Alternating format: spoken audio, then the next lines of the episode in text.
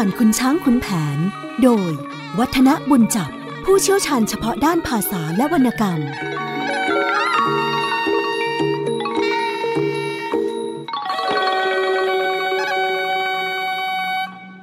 สวัสดีครับท่านผู้ฟังครับ ช่วงเวลาของรายการ เรื่องเล่าขานผ่านขุนช้างขุนแผน วันนี้ผมก็จะนำเอาสาระเรื่องราว เกี่ยวกับเสภามาพูดมาคุยกัน ก่อนที่จะได้มีการนำเอาเรื่องขุนช้างขุนแผนมาพูดมาคุยกันโดยละเอียดในวาระถัดไปนะครับ โดยธรรมดาแล้วเนี่ยก่อนที่จะมีการเล่นเสภา ก็มักจะมีการรัวประลองเสภาแล้วก็ตามด้วยโหมโรงเป็นธรรมเนียมที่ถือปฏิบัติกันมา แต่วันนี้เราไม่ได้เล่นเสภา แต่จะนำแนวคิดคำอธิบายเกี่ยวกับเสภา ที่นักวิชาการรุ่นหลังๆ ได้มีการค้นคว้าเพิ่มเติม แล้วก็แสดงข้อคิดเห็นนำเอามาพูดมาคุยกันตรงนี้ แต่ก่อนการพูดคุย ก็ขอใช้ขนบของการเล่นเสภา ก็คือมีการรัวประลองเสภาแล้วก็ตามด้วยโหมโรงเป็นการเปิดนำก่อนกันแล้วกัน วันนี้ผมจะนำเอาการรัวประลองเสภา แล้วก็การบรรเลงโหมโรงที่ชื่อว่าโหมโรงขวัญเมือง มาให้ท่านผู้ฟังได้ฟังกัน เพลงชุดนี้มาจากสนอคำหวานนะครับ ซึ่งลิขสิทธิ์นั้นเป็นของคุณครูสิริวิชเวทที่ท่านได้กรุณาให้นำเอามาเผยแพร่เป็นวิทยาทานกันได้ครับ ลองฟังกันดู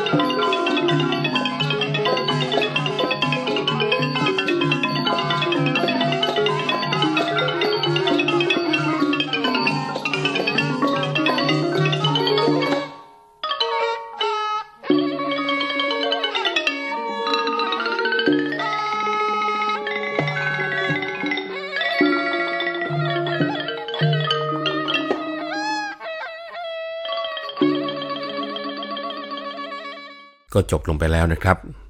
แง่งามของการบรรเลงเพลง เริ่มตั้งแต่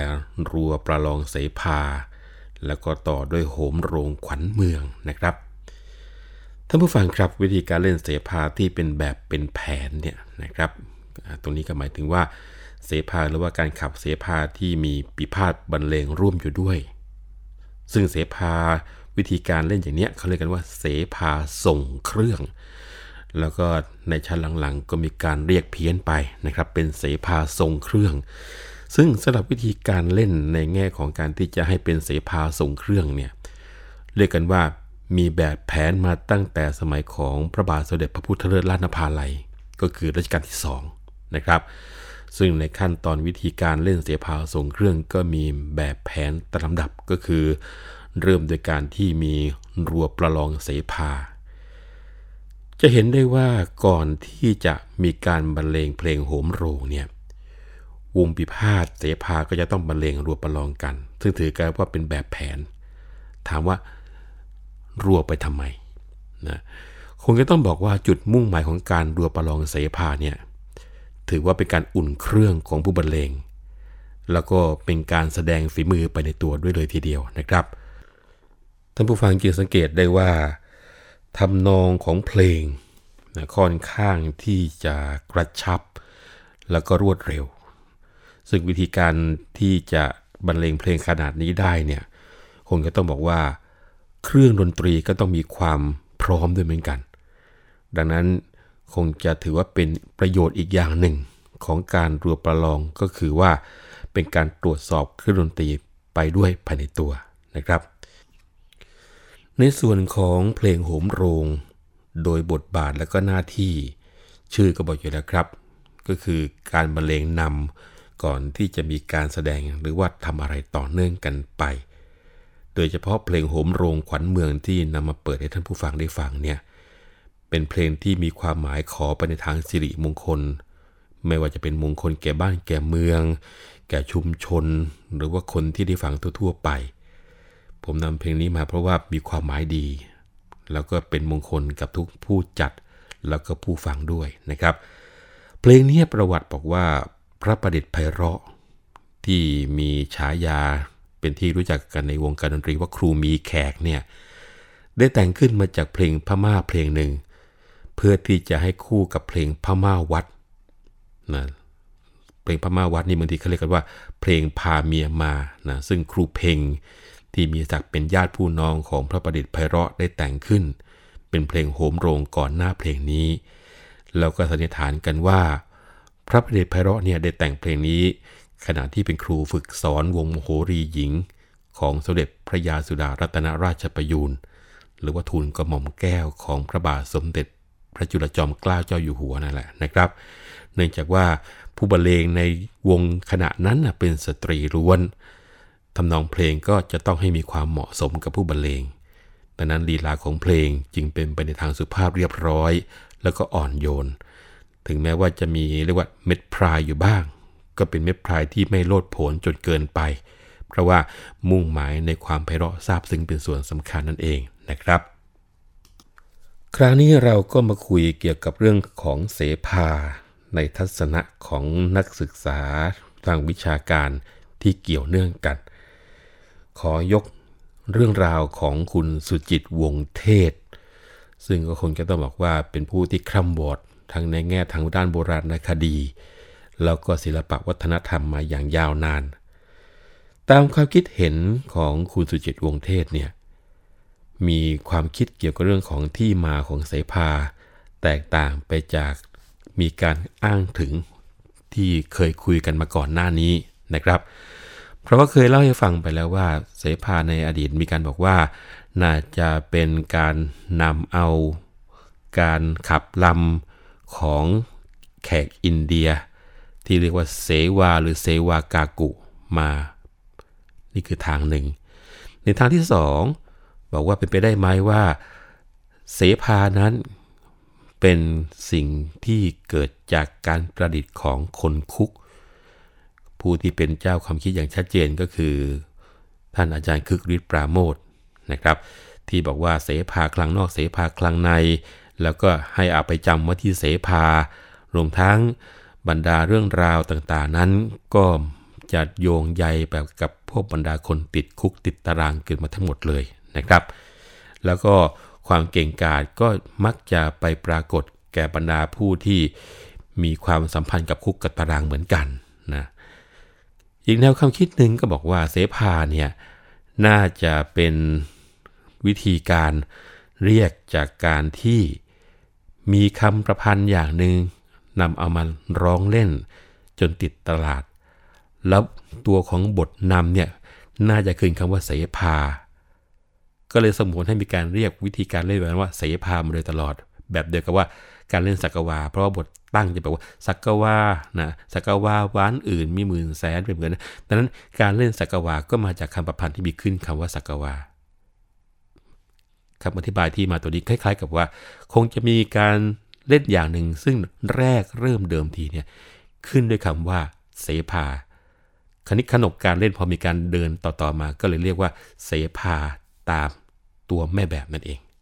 นี่คือคำอธิบายเก่า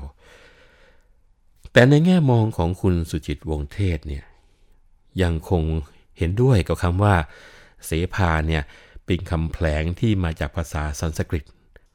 แต่คุณสุจิตก็มีความคิดว่า การยืมคำว่าเสภามาจากภาษาสันสกฤตเนี่ยมันก็ไม่ได้หมายความว่าประเพณีของการขับเสภาเนี่ยมีแบบแผนมาจากอินเดียดังที่เชื่อกันมา โดยท่านบอกว่า เมื่อเข้าไปดูในอินเดียแล้วเนี่ย ในอินเดียไม่มีการขับเสพาแบบบ้านเรา ตัวของคุณสิจิตนั้นโยงไปค้นคำว่าเสพาที่ปรากฏอยู่มากมายหลายแห่ง ในกฎบนเทียนบาน ในบทละคร รวมทั้งในพระราชกำหนดเก่าๆ ตั้งแต่สมัยกรุงศรีอยุธยา ซึ่งคุณสุจิตมีความเห็นว่า บรรดาคำว่าเสภาที่ปรากฏไม่ว่าจะในกฎมนเทียนบานในบทละครในพระราชกำหนดเหล่านั้น ล้วนไม่เกี่ยวข้องกับการขับเสภาที่มีกลับมาขยับด้วยนะครับ โดยที่เห็นว่าแม้กระทั่งในคำว่าเสภาดนตรี ที่มีชื่ออยู่ในกฎมณเฑียรบาล ในพระราชานุกิจบอกว่าหกทุ่มเบิกเสภาดนตรีเจ็ดทุ่มเบิกนิยาย แปดทุ่มเก้าทุ่ม เข้าพระบรรทมหาประถมตีนม่าน ในส่วนของคำว่าดนตรีที่มีอยู่ในกฎมณเฑียรบาล ตอนพระราชพิธีเดือน 12 จอมปรเรียงรถชุดลอยโคม บอกว่าในกระบวนเรือเสด็จพระราชดำเนินทางจุลมากเนี่ยบอกว่าซ้ายดนตรี ขวามโหรี ซึ่งตัวจุดนี้ในคุณสุจิตบอกว่า มันเป็นการแสดงว่าดนตรีเป็นชื่อวงที่บรรเลง เช่นเดียวกับมโหรี แล้วไปย้ำความบอกว่า ในอนิรุตคำฉันก็จะบอกว่า ระงุมดนตรีคือเสียงกระวี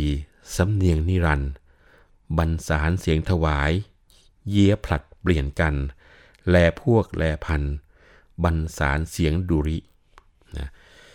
ในอนุรุตคำฉันเนี่ยบอกชื่อเครื่องดนตรีเอาไว้ ก็มีพเยียนะครับก็คือพินเปียนะครับ แล้วก็มีติง ซึ่งก็ถือกันว่าเป็นพินอย่างหนึ่งนะเล่นเหมือนกับซึงนี่แหละนะแล้วก็มีพิน มีปีมีแคน แล้วก็มีเขียนด้วยทอทหารรอเรือนะถ้าหากว่าคนที่ไม่เข้าใจก็คงจะออกเสียงเป็นทระหรือทรอนะแต่ตัวทอรอเนี่ย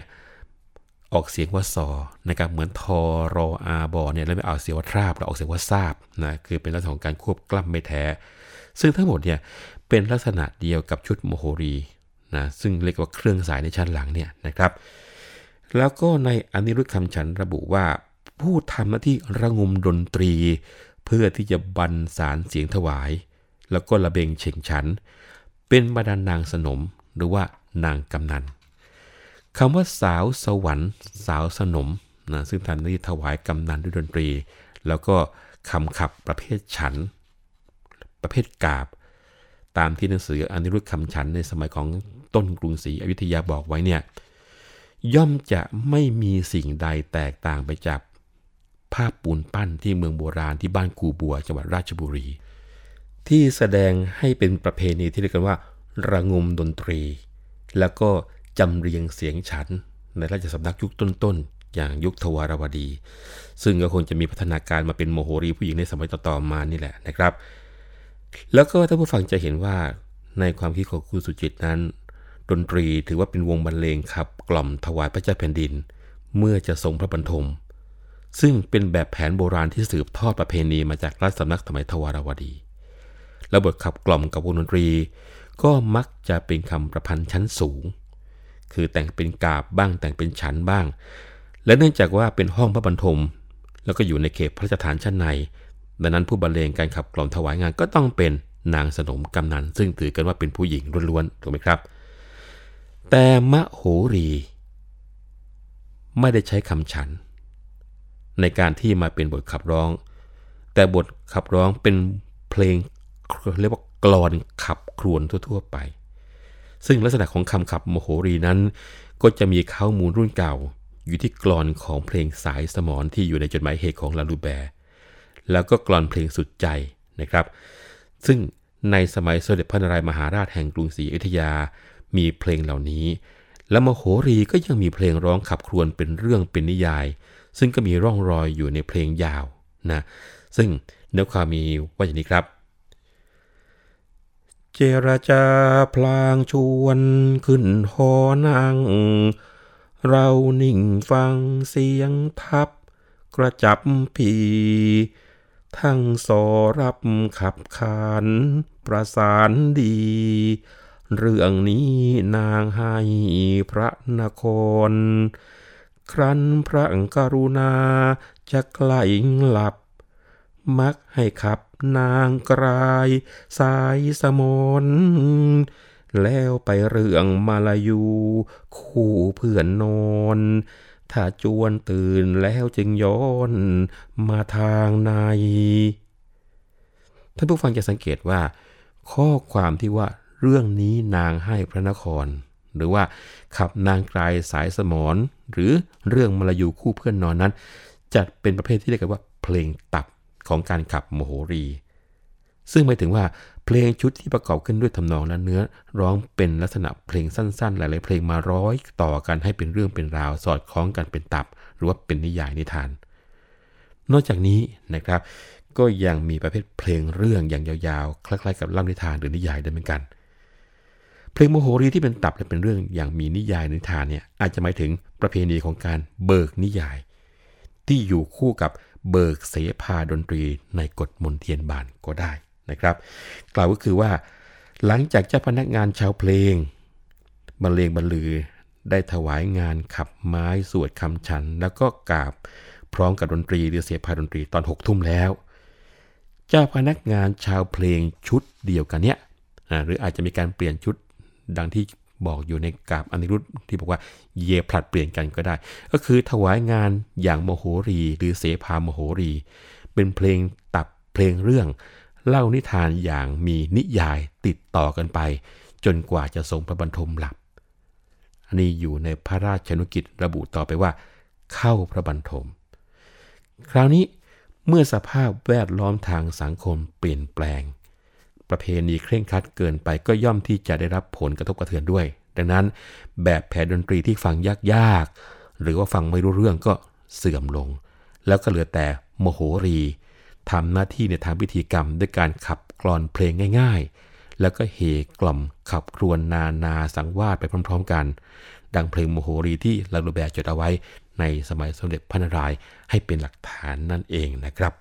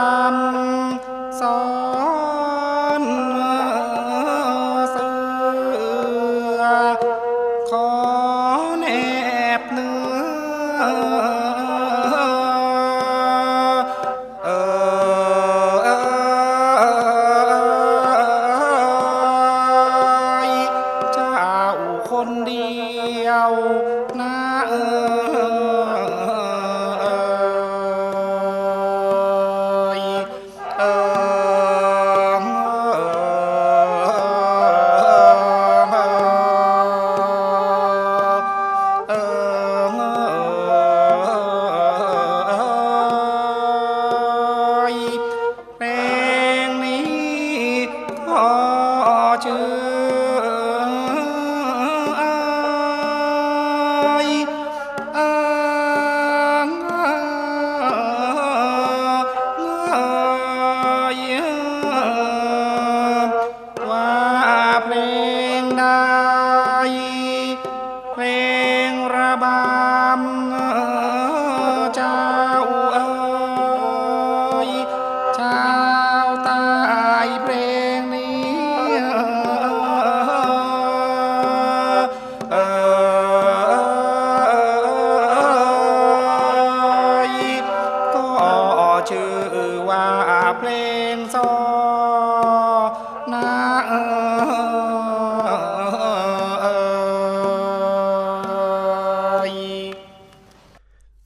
ที่ท่านผู้ฟังฟังจบลงไปนั้นนะครับ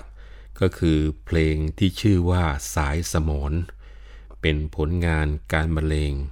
ของนิสิตภาควิชาดนตรี สาขาวิชาดนตรีตะวันตก และสาขาดนตรีไทย ร่วมกันบรรเลง ในงานคอนเสิร์ตที่ชื่อว่า ดุริยคีตอุสาคเนกัลยาณิวัฒนานุสรซึ่งถือกันว่ามีความไพเราะงดงามมาก แล้วก็เรียกกันว่า นำเอาสาระที่ปรากฏอยู่ในจดหมายเหตุของลาลูแบร์มานำเสนอได้อย่างงดงามทีเดียวแหละนะครับ พอพูดถึงเพลงสายสมอนแล้วก็อดที่จะหาเรื่องมาพูดมาคุยกับท่านผู้ฟังเพิ่มเติมไม่ได้นะครับ เพราะว่าคงจะเป็นทราบกันดีว่านักดนตรีไทยเนี่ยไม่ค่อยที่จะนิยมบันทึกโน้ตเพลง แล้วก็มักจะใช้วิธีการท่องจำในการเรียน แม้กระทั่งทุกวันนี้ส่วนใหญ่ก็คงใช้วิธีการอย่างนั้นอยู่นะครับ คงจะต้องบอกว่าดนตรีไทยส่วนมากก็ยังถูกสอนด้วยวิธีการท่องจำตามขนบแต่นั้นเพลงบางเพลงก็ขาดช่วง ไม่มีการสืบทอด แล้วก็เลือนหายไปจากสังคมไทยโดยสิ้นเชิง บางทีเนี่ยเหลือเอาไว้แต่ชื่อเท่านั้นเองนะครับ คงจะต้องบอกว่าในช่วงที่ได้มีโอกาสทำการตรวจสอบเพลงไทยพบว่ามีเพลงที่สูญหายไปอย่างค่อนข้าง มหาศาลเลยทีเดียว โดยเฉพาะเพลงที่มีลักษณะเช่นกลุ่มเพลงโมโหรีในสมัยของอยุธยา ที่สมเด็จกรมพระยาดำรงท่านเคยทรงสอบค้นชื่อเพลงนะครับ ปรากฏว่ามีมากกว่า 200 เพลง แต่ทราบเนื้อร้องเนี่ยแค่ 70 กว่าเพลง แล้วก็มีจำนวนมากที่หาร่องรอยไม่ได้แม้กระทั่งทำนองเพลง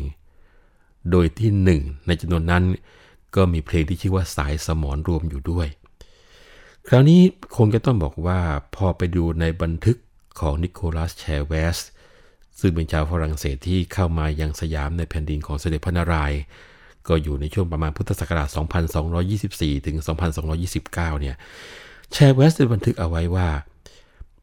เพลงสยามมีเล่นกันอยู่ แล้วเขาบันทึกเอาไว้สองเพลง แต่ในการพิมพ์จดหมายเหตุครั้งแรกที่ฝรั่งเศสเนี่ย กลับมีโน้ตเพลงประกอบเพียงเพลงเดียว ที่ชื่อว่าเพลงสุดใจนะครับ ก็เลยมีข้อสันนิษฐานว่าไอ้เจ้าโน้ตเพลงอีกเพลงหนึ่งอาจจะถูกนำไปบรรจุเอาไว้ในหนังสือจดหมายเหตุอีกเล่มหนึ่งของเดอลาลูแบร์ที่เดินทางเข้ามาในสยามเช่นกัน ในช่วงพุทธศักราช 2230 โดยเพลงที่ถูกพิมพ์ไว้ในจดหมายเหตุของลาลูแบร์นั้น มีชื่อว่า a Siamese Song แล้วก็มีเนื้อร้องขึ้นต้นว่า สายสมรซึ่งตรงกับชื่อเพลงในสมัยของอยุธยา ที่ชื่อว่าสายสมรที่สูญหายไปนะครับ คือถ้ามาพิเคราะห์เพลงสุดใจกับสายสมอนจากโน้ตเพลงที่บันทึกเอาไว้แล้วเนี่ย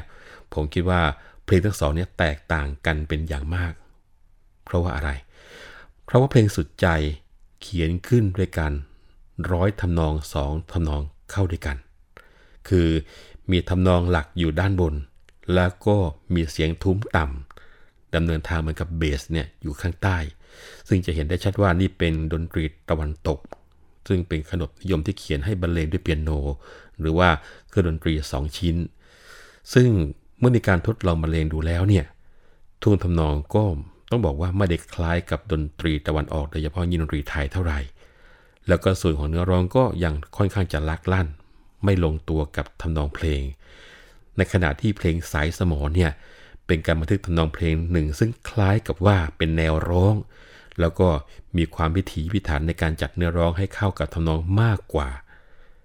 แต่ว่ายังไงก็ตามท่านผู้ฟังครับ จากการทดลองบรรเลงดูเนี่ยท่านผู้ฟังจะเห็นว่า ก็ไม่ค่อยที่จะสะดวกกับการขับร้องโดยสิ้นเชิงนะครับ แล้วก็ท่วงทำนองก็ยากที่จะบอกได้ว่าเป็นตะวันออกตรงไหน อันนี้คงจะต้องบอกว่าอาจจะเป็นไปได้ว่ามีความคลาดเคลื่อนพอสมควรในการที่ฝรั่งบันทึกเพลงไทย อันนี้คงจะเป็นสิ่งที่จะต้องมีการศึกษาค้นคว้าในเชิงลึกกันต่อไปนะครับ เราก็เข้ามาคุยกันต่อ เกี่ยวกับเรื่องของคำว่าเสภาในความคิดของคุณสุจิตวงเทศนะครับ คือเท่าที่ฟังมาจะเห็นได้ว่าคุณสุจิตมีความคิดว่าเสภาเนี่ยไม่น่าที่จะมีความหมายเหมือนกับที่การค้นคว้าแต่เดิมกล่าวกันมา โดยเฉพาะอย่างยิ่งคำว่าเสภาที่อยู่ในบรรดาพระราชกำหนดเก่าๆ เกี่ยวข้องกับระเบียบศาลแล้วก็การพิจารณาคดีในสมัยกรุงศรีอยุธยาตอนปลายเนี่ยนะครับ มีการกำหนดบุคคล มีการใช้คำที่ค่อนข้างที่จะต้องมาทบทวนนะครับ ดังเช่นที่อยู่ในพระราชกำหนดเก่า ซึ่งตราขึ้นเมื่อพุทธศักราช 2247 ก่อนที่จะเสียกรุงอยุธยาเพียง 26 ปี ก็มีคำว่าเสภาติดอยู่กับชื่อตำแหน่งของคุณนางสามคน ก็คือมีบอกว่า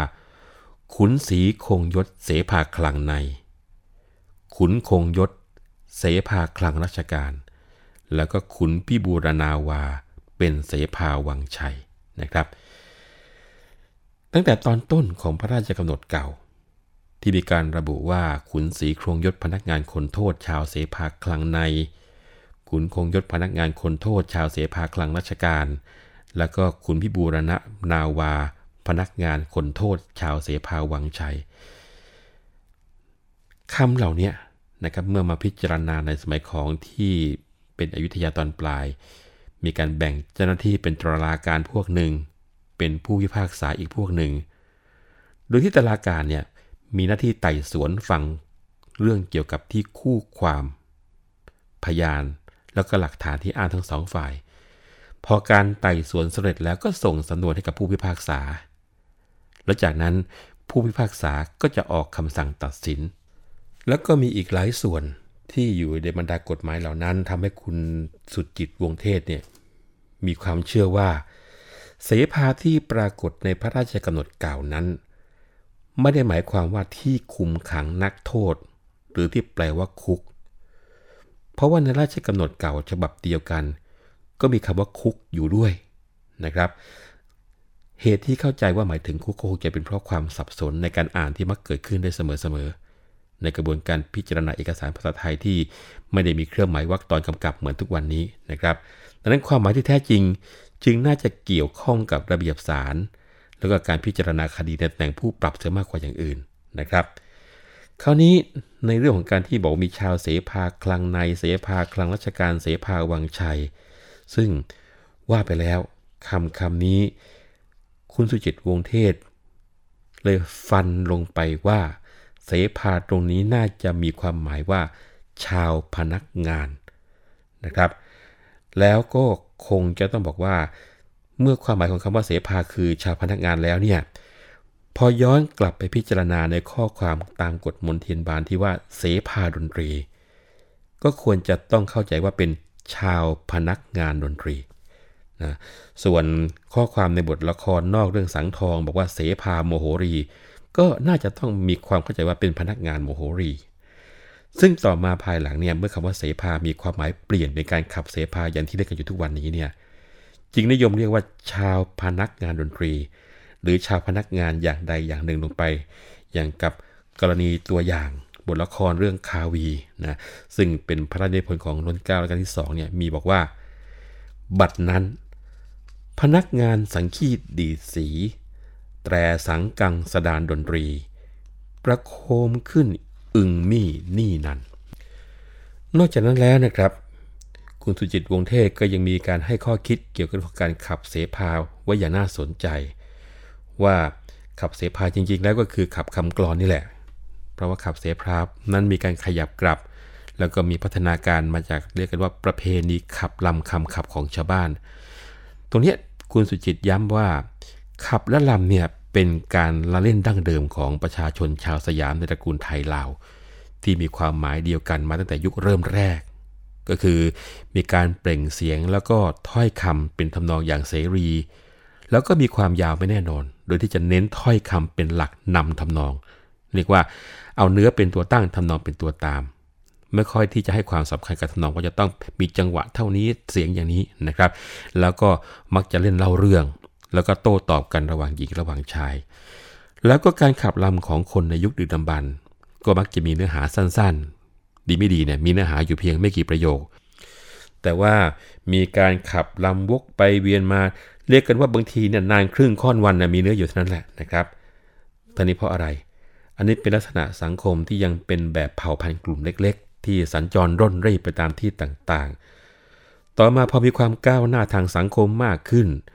เนื้อหาของเพลงคำขับก็จะค่อยขยายยาวออกไปเรื่อยเรื่อยเรื่อยตามความก้าวหน้าของสังคมนั้นๆนะครับจะเห็นได้ว่าพวกกลุ่มคนที่อยู่บนทุ่งราบก็จะมีเนื้อหาของเพลงขับลำในยืดยาวไปมากกว่าคนที่อยู่ในพวกกลุ่มพวกบนดอยที่อยู่ตามเขา เนื่องจากว่ามีความก้าวหน้าทางเทคโนโลยีมากกว่ากลุ่มชนที่อยู่ในหุบเขา หรือผู้ที่ยังเร่ร่อนอยู่ แล้วก็ประเพณีของการขับแล้วก็การลำ ก็เคยแพร่หลายอยู่ในกลุ่มของชาวสยามทุกท้องถิ่น ไม่ว่าจะเป็นพวกกลุ่มลุ่มน้ำแดงลุ่มน้ำดำในภาคเหนือของเวียดนาม กลุ่มน้ำโขง ซึ่งอยู่ในเขต 12 ปันนาหรือ 12พันนาในเขตยูนนานของจีน ลงมาตลอดจนกระทั่งแนวไทยลาว แล้วก็มามีกลุ่มลุ่มน้ำสารวินในภาคเหนือของพม่านะอันนี้ก็คงจะรวมไปถึงกลุ่มของอแม่น้ำพรหมบุตรในแคว้นอัสสัมของอินเดียด้วย แล้วก็ในกลุ่มของพื้นที่ราบลุ่มเจ้าพยา คุณสุจิตบอกว่าในแคว้น 12 พันนา ซึ่งอยู่ในมณฑลยูนานของจีนเนี่ย เคยมีตำแหน่งที่เรียกกันว่า ช่างขับประจำเมือง คือช่างขับประจำเมืองนี้ก็จะทำหน้าที่ขับเพลงในงานปอยต่างๆ ไม่ว่าจะเป็นข้าวพรรษาออกพรรษา แล้วก็ในพิธีของเจ้าแผ่นดิน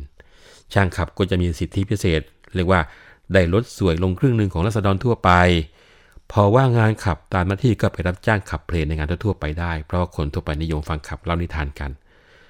รวมทั้งในกลุ่มของเราภาคเหนือ เรียกว่าเหนือเวียงจันทร์ขึ้นไป ก็ยังมีประเพณีคำขับทำนองต่างๆ อยู่เยอะนะครับ เช่นพวกขับซ้ำเหนือ ขับงึม ขับทุ้มหลวงพระบาง ขับเชียงขวางอะไรพวกเนี้ยแล้วก็การขับหรือว่าลำยุคแรกๆก็ใช้กลับ ทำด้วยกระบอกไม้ไผ่หรือบางทีก็ซีกไม้ไผ่กระทบกันเป็นทำนองหรือว่าจังหวะ ซึ่งตัวนี้ก็ยังมีร่องรอยเหลืออยู่ในกลุ่มของชนเผ่าต่างๆ ในภูมิภาคเอเชียตะวันออกเฉียงใต้ โดยเฉพาะที่อยู่ทางตอนใต้ของจีนทุกวันเนี่ยนะครับ แล้วก็ตระกูลไทยลาวทางตอนเหนือของอีสานก็จะมีไม้สองอัน ท่านผู้ฟังอาจจะเคยได้ยินว่ากับแก๊บนะครับ ซึ่งมีการตีกระทบประกอบจังหวะลำนะเรียกว่าหมอลำกับแก๊บหรือว่าหมอลำลำกลับนะแต่ว่า ชาวไทยใหญ่ในพม่าก็จะมีประเพณีเล่นเพลงพร้อมกับกลับด้วยเหมือนกัน เรียกว่าขับทำการโต้ตอบกันในระหว่างหญิงระหว่างชายนะครับ ส่วนคนในแถบลุ่มแม่น้ำเจ้าพระยา ก็เคยมีประเพณีขับลำคำกลอนต่างๆ มาช้านานเหมือนกัน ดีไม่ดีอาจจะมีตั้งแต่สมัยบ้านเมืองยุคแรกๆนะครับ แล้วก็มีการขับซออยู่ในราชสำนัก อันนี้อยู่ในวิทยา ดังที่เคยยกว่าในอนิรุตคำฉันก็มีนะจำเรียงสารเสียง ประออนประเอียงกรกรีดพเยทองเต่งติงเพลงพิน ปีแคนสรองสำหรับระบองระเบงเฉ่งฉันนะครับเพราะที่บอกว่าเต่งติงเพลงพิน ปีแคน แล้วก็ที่เป็นทอทหารรอเรือเนี่ยเราไม่เอาปีแคนทรลองนะครับเมื่อกี้ก็อ่านลักษณะให้เป็นที่นิยมอ่านกัน แต่จริงๆนะทอรอตัวนี้ ออกเสียงเป็นซอนะครับ เพราะว่าทอรอถือเป็นคำควบกล้ำไม่แท้ ดังนั้นตัวนี้ควรจะอ่านว่า เต่งติงเพลงพิน ปีแคนซอลองนะก็คือซอมีเป็นเครื่องบรรเลงคล้ายๆกับประเพณีของการขับซอของท้องถิ่นล้านนา แล้วก็ตระกูลไทยลาวภาคตะวันตกของลุ่มแม่น้ำโขง รวมไปถึงลุ่มน้ำสารวินนะครับ แล้วก็ในวรรคต่อมาบอกว่าสำหรับระบองระเบงเฉ่งชั้น อันนี้ก็หมายถึงขับด้วยคำประพันธ์ชั้นสูง เรียกกันว่า พอกล่าวอย่างรวมก็คือ ขับซอยอยศ หรือว่าขับซอยอราชอย่างที่ปรากฏในท้ายๆ ของเรื่องพระลอที่ว่ากันนะครับ แต่ว่าในชุมชนชาวบ้านเนี่ยมีการพลิกแปลงการเล่นให้ได้เรียกว่าเสรี และก็โลดโผนมากกว่าของราชสำนัก ก็เลยมีการละเล่นว่าเพลงสดด้นพร้อมกับเรียกว่ากรอกลับสลับโมโหรี อันนี้ก็มีรายงานของลาลูแบร์ เล่าบรรยากาศสมัยของสมเด็จพระนารายณ์เอาไว้นะขออนุญาตยกมาอ่านเลยกันแล้วกันนะลาลูแบบันทึกและแปลเป็นไทยบอกว่า ลางทีก็ใช้ไม้สองชิ้นสั้น ๆ ที่เรียกกันว่ากลับนะซึ่งในกลับในลาลูแบเขียนสะกดด้วย C R A B นะครับอ่าบอกว่าใช้ไม้สองชิ้นที่เรียกว่ากลับเนี่ยขยับให้กระทบกันไปพร้อม ๆ กับขับร้องเพลง ผู้ที่ร้องเพลงนั้นเรียกกันว่า ช่างขับ เขาหามาเล่นในวันสุกดิบ หรือว่าวันก่อนแต่งงานวันหนึ่ง พร้อมกับเครื่องดนตรีหลายชิ้น ข้อความของลาลูแบร์เนี่ยย่อมเป็นหลักฐานยืนยันว่า ช่างขับในสมัยของกรุงศรีอยุธยาทำหน้าที่อย่างน้อยสองอย่าง อย่างแรกคือ ขับเพลง อย่างที่สองคือ ขับร้อง แล้วขับเพลงกับขับร้องต่างกันยังไง คือขับเพลงนี่ก็เป็นการโต้ตอบ เหมือนกับเล่านิทานหรือว่าขับเสภา แล้วก็มีกลับคู่หนึ่ง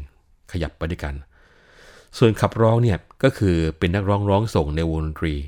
พวกบรรเลงมาโหรีอะไรพวกนี้นะครับนั้นจะเห็นว่าช่างขับที่ขับเพลงร่นต่างๆ พร้อมที่เสียงกรอกับขยับไปมาเนี่ยไม่ได้แยกตัวอยู่โดดๆจากวงที่มีการบรรเลงที่มีเครื่องดนตรีต่างๆ ไม่ว่าจะเรียกว่าโมโหรีหรือเครื่องสายอะไรก็ตามเถอะ แต่ว่าช่างขับเนี่ย จะทำหน้าที่เป็น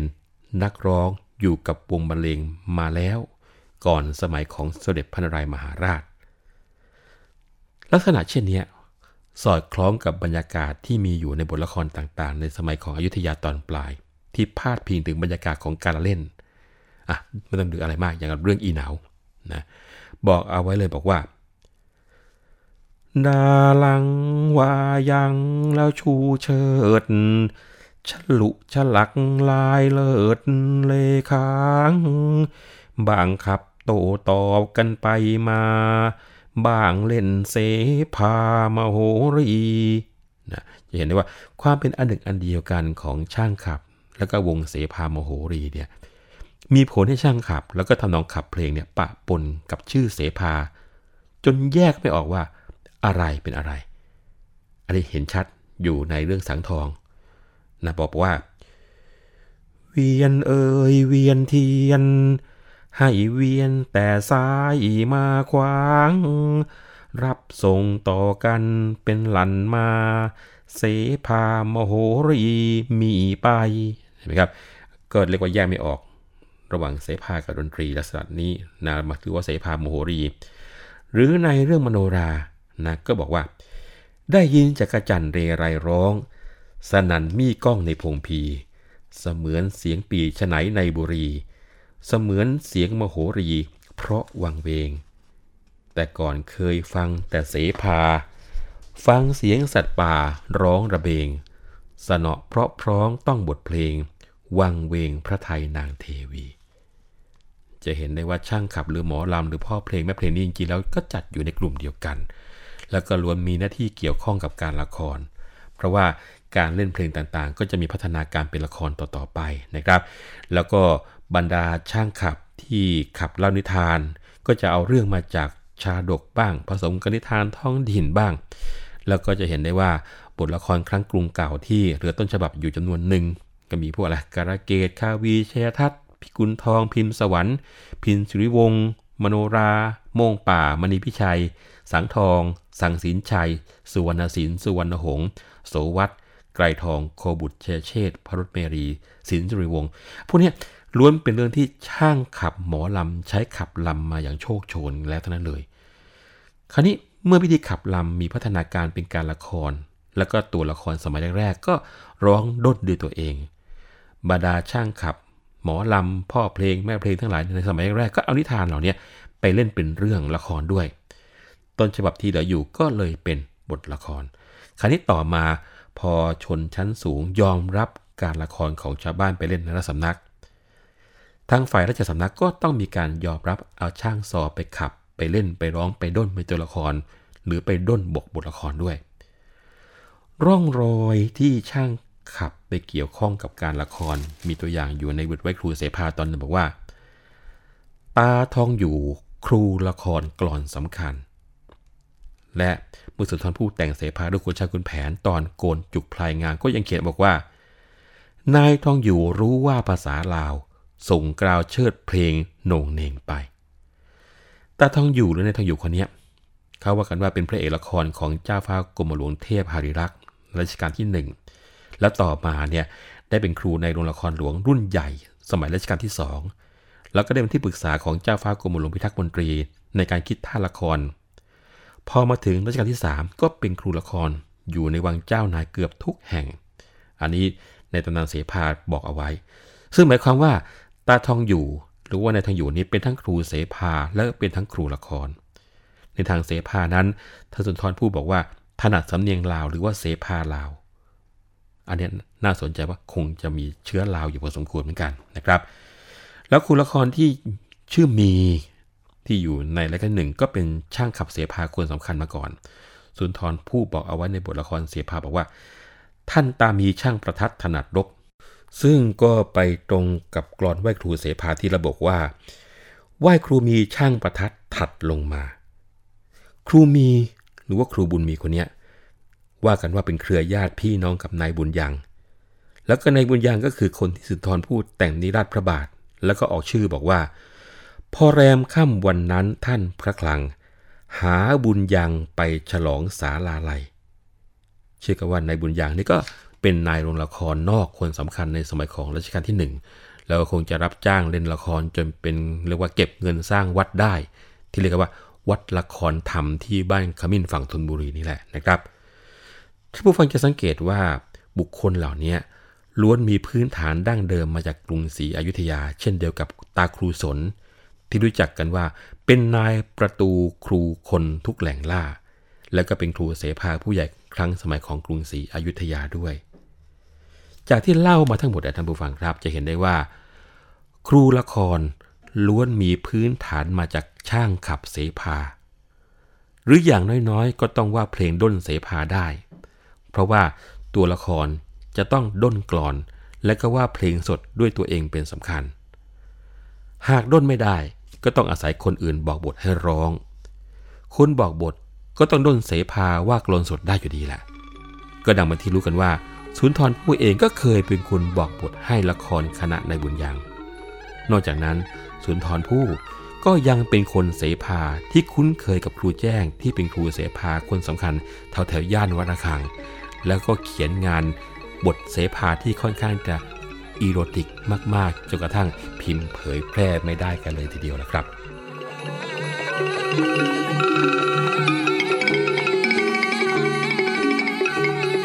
เรื่องเล่าขานผ่านคุณช้างคุณแผน โดย วัฒนบุญจับผู้เชี่ยวชาญเฉพาะด้านภาษาและวรรณกรรม